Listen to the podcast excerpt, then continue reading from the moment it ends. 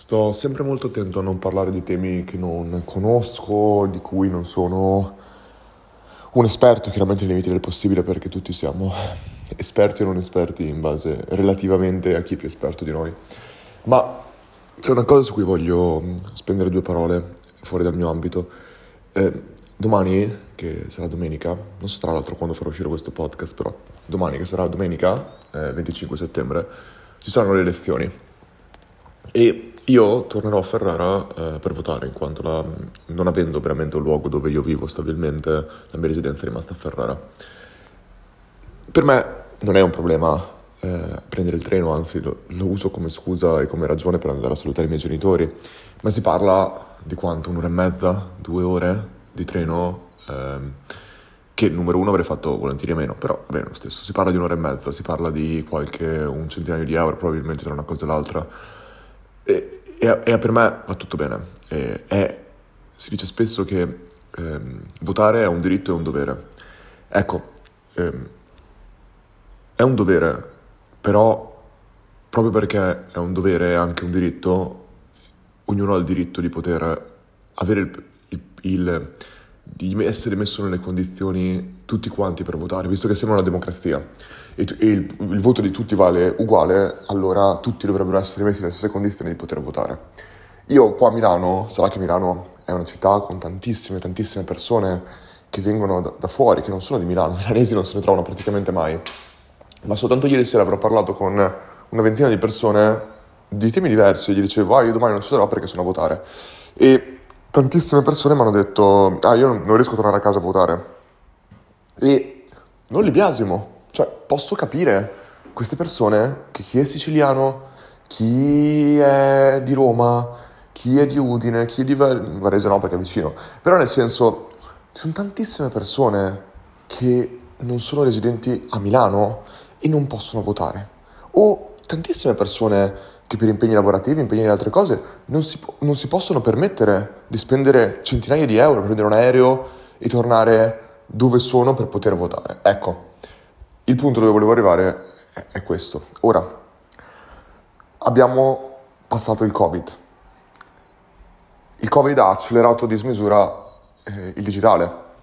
Tantissime aziende, tantissime aziende che ehm, prima erano totalmente fuori digitale, ma anche aziende digitali hanno dovuto cambiare totalmente, hanno trovato dei sistemi per eh, permettere di lavorare ai loro dipendenti da remoto e tantissime altre cose, aziende che non avrebbero mai pensato di fare remoto.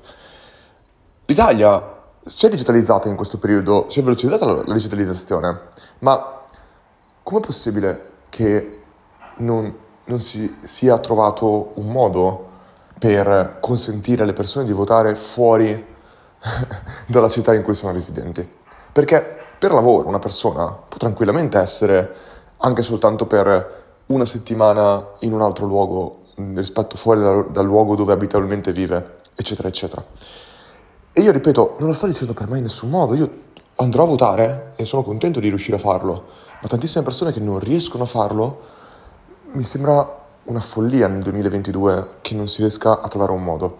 Perché io, ripeto, lo, ho partito dicendo che non sono un esperto in questo tema perché oltre a tutti i problemi tecnologici, cioè il sito dell'Inps che crasha molte volte, mi mandava Gianluca, nostro, un nostro membro del team tech, eh, dati su questo, è facile da fuori dire il sito dell'Inps crasha ogni volta, com'è possibile, facciamo schifo a livello digitale, ma quando si va a vedere quando aprono un bando o altre cose, il numero di hit, di sessioni del sito al secondo simultanee, si incomincia a capire perché succede. Ora, molte persone potrebbero dire, ok, come grandissimi siti come Google, eccetera, eccetera, hanno trovato un modo per reggere tutto quel traffico, lo può trovare anche il governo italiano. E siamo totalmente d'accordo su questo. Al tempo stesso, tecnologicamente ci sono delle sfide come per Dazon, delle sfide di streaming, ne parlavo l'altro giorno con Michele Riva, uno dei massimi esperti non solo a livello italiano ma anche a livello internazionale di, di queste tematiche dello streaming. Cioè, se fosse facile l'avrebbero fatto queste aziende, cioè partiamo da questo presupposto, se fosse facile l'avrebbero fatto. Ma ora torniamo un attimo a, a, all'argomento di questo podcast, stavamo dicendo. Diciamo che il digitale non si vuole fare, non si vuole far votare con lo speed o con tantissime altre cose, come tra l'altro si può fare per il referendum, eccetera, eccetera. Ma allora vogliamo veramente dire che è impossibile permettere a una persona di votare fuori da un seggio della sua residenza? Trovare un, un, modo offline? Ora, ripeto, non sono un esperto di questo, però secondo me qua non è un problema tecnologico. L'Italia non ha un problema tecnologico reale. Il problema reale è la mancanza di desiderio, di voglia di far funzionare determinate cose. E non, non, non sto facendo un riferimento politico o altre cose, perché non, non sto dicendo che non vogliono o che non vogliamo andare a votare. Non vogliamo metterci nelle condizioni di votare, perché ci sono un sacco di persone che anche se avessero voluto votare da casa con un clic probabilmente non, non votano, soprattutto in queste elezioni. Ma non è questo il punto. Quando abbiamo lanciato Learn, abbiamo sempre detto che una delle più grandi sfide non era tecnologica, non era a livello contenutistico, non era a livello di marketing, era a livello culturale, era a livello di cambiamento. Il cambiamento è una delle cose più complicate in assoluto da far fare alle persone.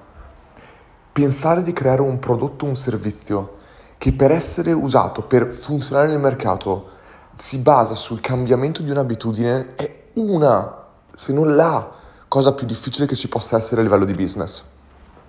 Ed è per questo che tantissime, tantissime innovazioni si basano su qualcosa di esistente, che si trasla in una piccolissima variazione.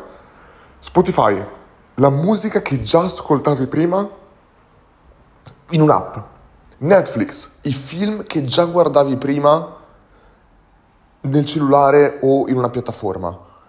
Bodyfit, la palestra che già facevi a casa tua non lo so, mm, Velasca, le, le, le scarpe di massima qualità sartoriali comprate online. Tutto parte da un qualcosa di esistente, che poi avviene quel piccola variazione e quella minuscola variazione è l'innovazione in sé, ma tutto partiva da qualcosa di esistente.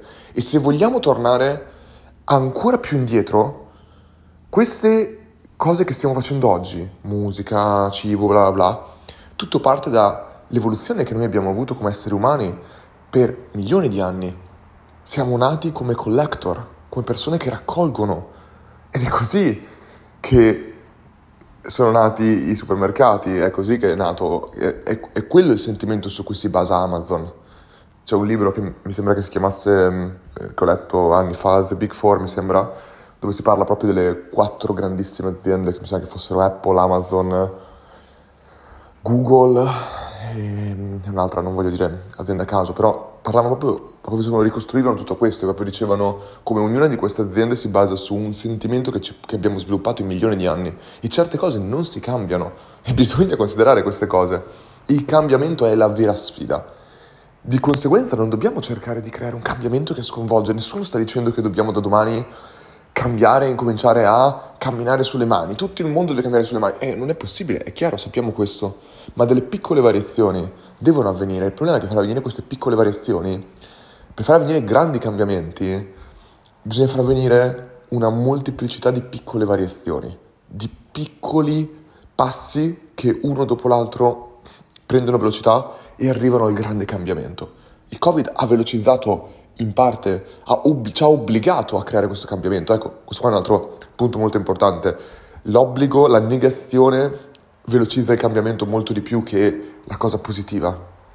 Se domani qualcuno avesse detto chiunque non voterà verrà, non lo so, non, non, potrà mai più votare per sempre, si sarebbero trovati dei modi per far votare tutti quanti. Quello che sto dicendo è proprio il concetto del obbligare le persone, non obbligare le persone, ma creare questo sentimento qua di perdita è molto più forte rispetto a un sentimento di guadagno. Di conseguenza, io credo profondamente che in Italia sia questo il grande problema. Il problema nel essere più pronti al cambiamento. Perché se riusciamo a creare questo sentimento qua di cambiamento ovunque, saremo più pronti anche a questo tipo di cambiamenti in questo momento qua non vogliamo crearlo, è una cosa che ci stiamo portando via da tantissimo tempo. È anche una delle ragioni per cui tantissimi italiani che sono pronti al cambiamento portano questo loro cambiamento all'estero. O, o, o al contrario, questo sentimento di cambiamento li porta all'estero, li porta a cercare nuove possibilità, li porta a cercare un contesto diverso da quello che non vuole cambiare, dove le loro idee o l'idea del cambiamento possono trovare terreno più fertile rispetto a quello che c'è oggi. Di conseguenza mi sono già dilungato troppo, troppo però guardiamo queste piccole cose. Io, quando sono andato all'estero, ho proprio fatto questo. Ho scoperto che tante cose che davamo per scontato all'estero non funzionavano così. Certe cose funzionavano molto peggio, altre funzionavano molto bene, molto meglio. E penso che questo, questo è, è, è, il vero potere ed è questa anche la ragione perché sono tornato in Italia, cercare di portare quello che avevo visto di positivo e lasciare fuori quello che avevo visto di negativo. Penso che tutti quanti dobbiamo porci questa domanda e, e questo secondo me era un bel esempio di da dove parte il problema, che non è tecnologico secondo me.